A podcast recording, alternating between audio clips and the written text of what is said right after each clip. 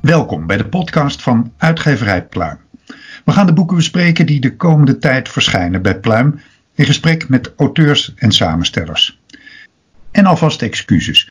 Dit is een podcast in coronatijd, gemaakt vanaf zolders en vanuit kelders en via een overbelast internet. Dus de geluidskwaliteit weegt helaas niet op tegen die van de boeken.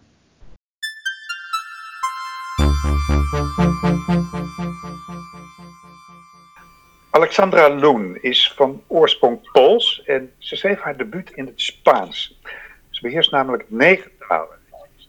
Schrijver ook literair vertaler uit het Engels, het Frans, het Spaans, het Catalaans, het Italiaans en het Roemeens. En momenteel woont en werkt ze in Brussel en ik spreek haar uh, terwijl zij in Brussel zit, want ze is daar uh, Nederlands aan het leren. Uh, hello, Alexandra.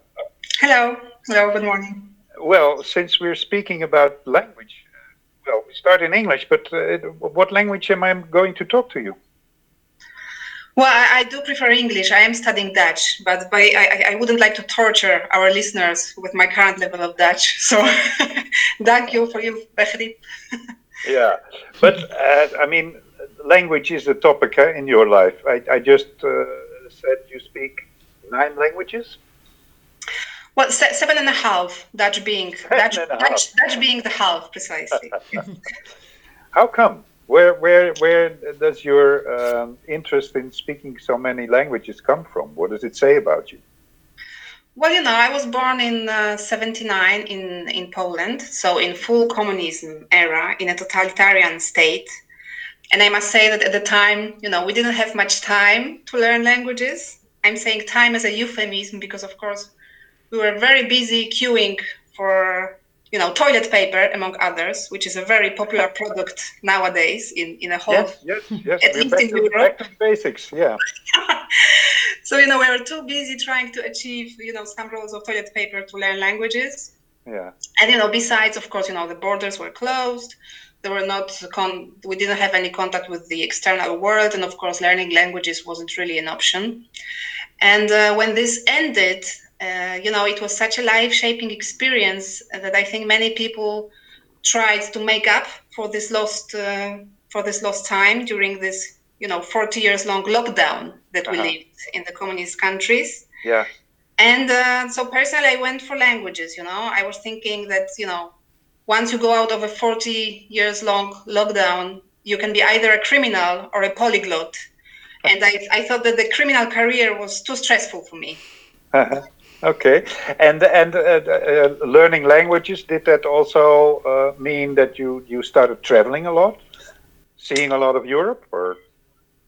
Well, I did live in Spain for 12 years, and then now I'm living in Belgium for the last 10 years. I, I, I did some some traveling, but I must say not not that much, as I, you know, I, I had to um, I had to support myself during my studies and uh, I did start later, but I cannot say that I am a huge, huge traveler. You know, I have been here and there, but I don't think I, I am at the level of the Western Europeans yet. Mm-hmm.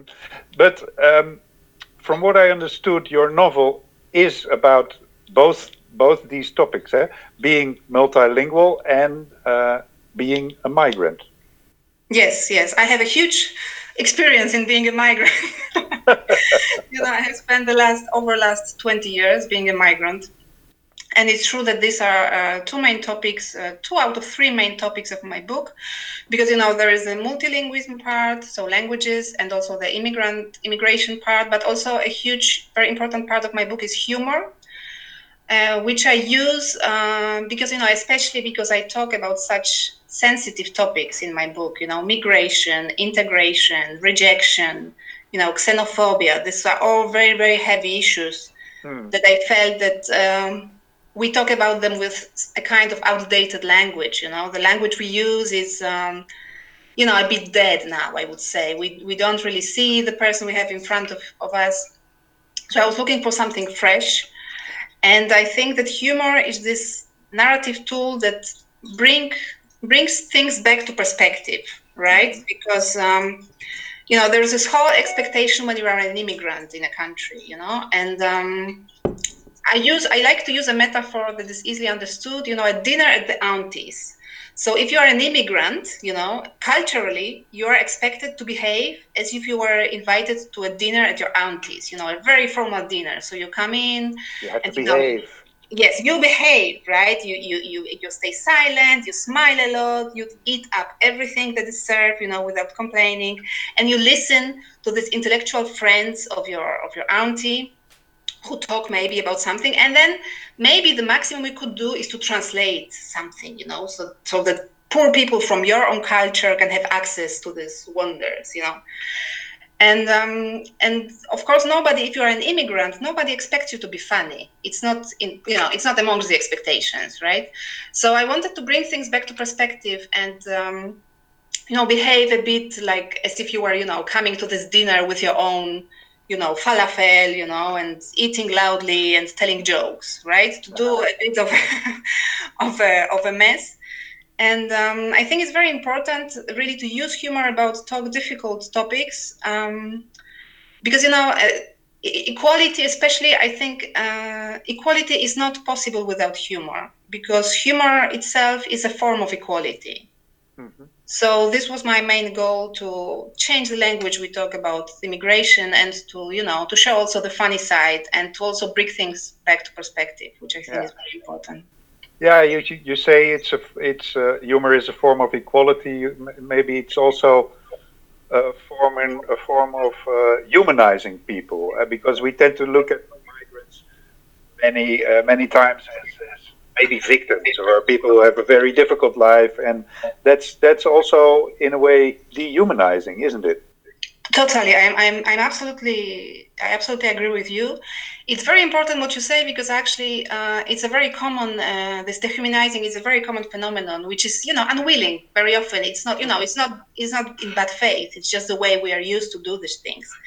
And uh, even, you know, these kind of questions like, you know, where are you from? And this whole expectation around migration, like you are expected to always be talking with nostalgia about your country and always be cooking at home the traditional dishes, you know and um, and somehow um, you know you by treating people you know as if they just left the country you're somehow as you say dehumanizing them because you are denying them one of the most important characteristic of a human being which is the capacity to change right uh-huh. we all we all during our life we go through this process of change we are not none of us not you, not me, none of our listeners are the same person that they used to be 10 years ago.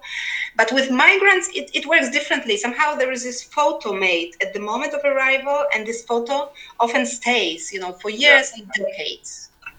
Yeah, you, you, you reduce them to the folkloristic cliches that we have about the country where they come from.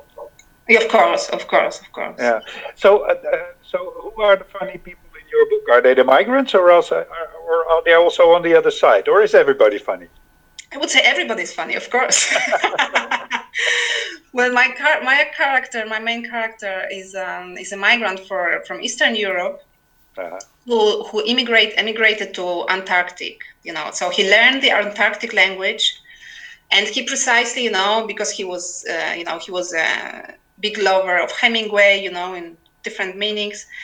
And so he wrote a book in this antarctic language but he was you know he started very immediately be chased by the, by the antarctic intellectuals you know who were really disagreed that someone would take their jobs away from them you know because if somebody is writing in a foreign language this means that the writers from this language are somehow threatened also right and so you know the book tells the adventures of this poor man who is you know really very very nervous very nervous very traumatized by his uh, communist upbringing but also you know trying to make his way in literature in world literature and uh, and trying to you know i use him as a way to show all these mechanisms uh-huh.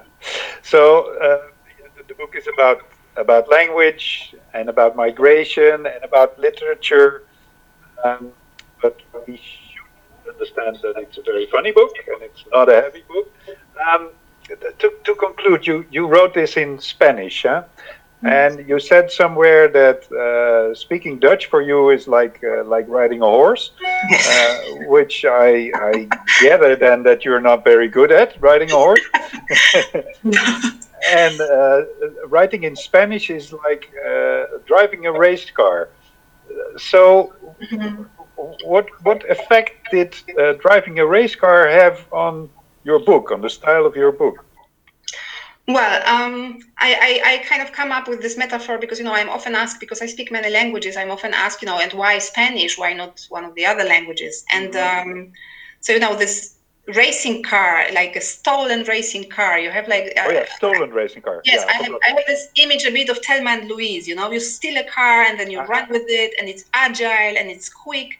And, you know, from one side, it's. Um, it refers to the pleasure because you know for me actually you know spanish is a very natural choice it's a very pleasurable choice i don't suffer writing in spanish on the contrary although you know i must say personally i'm not a good driver at all so you don't want to be stuck in a car with me because actually you know the lines the lines that form behind me can be seen from the space as the chinese wall you know and uh, but i also wanted to talk about this misconception you know this utilitarian um, you, this utilitarian meaning of, of language that you use when you are a migrant. So when you know when you are a migrant you are supposed to use your acquired language. So let's say dutch for someone living in, in the netherlands.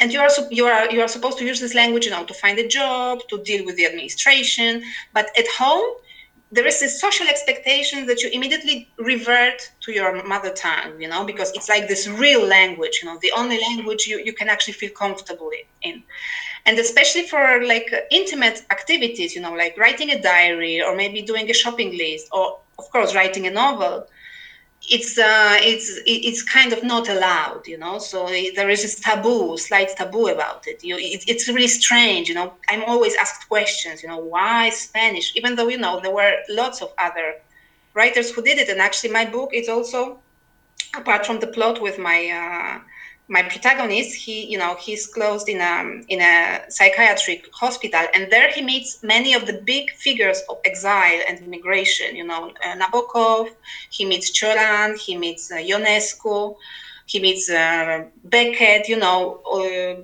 mm, Con- Joseph Conrad. So all these huge writers who actually create this huge huge literature in the in, in an acquired language. So you know they give him advices and they talk. And you know it's for me it's um it's an excuse to talk about this phenomenon that i think has not been has not been talked about enough because we are still we are still somehow obsessed with passports and you know reading passports you know as if as if reading a passport was actually anything interesting, you know. And anyone who has been on a long airport line, I think, understands that reading a passport is extremely boring. so. Yeah. I'm very much looking forward to uh, to the translation of your book because I don't speak Spanish, um, uh, but I can do with a good laugh these days. Thank you very much, Alexandra Lun. Thank you, Chris. Thank you. Thank you.